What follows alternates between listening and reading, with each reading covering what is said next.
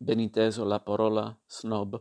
Era ignota nel 1860 in Sicilia, ma così come prima di Co esistevano i tubercolotici, così in quella remotissima età esisteva la gente per la quale ubbidire, imitare e soprattutto non fare della pena a chi si stima di levatura sociale superiore alla propria.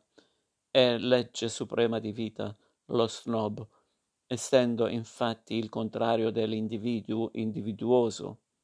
Allora egli si presentava sotto nomi differenti, era chiamato devoto, affezionato, fedele, e trascorreva vita felice perché il più fuggevole sorriso di un nobiluomo era sufficiente a riempire di sole una intera sua giornata, e, poiché si profilava accompagnato da quelli appellativi affettuosi, le grazie ristoratrici erano più frequenti di quel che siano adesso.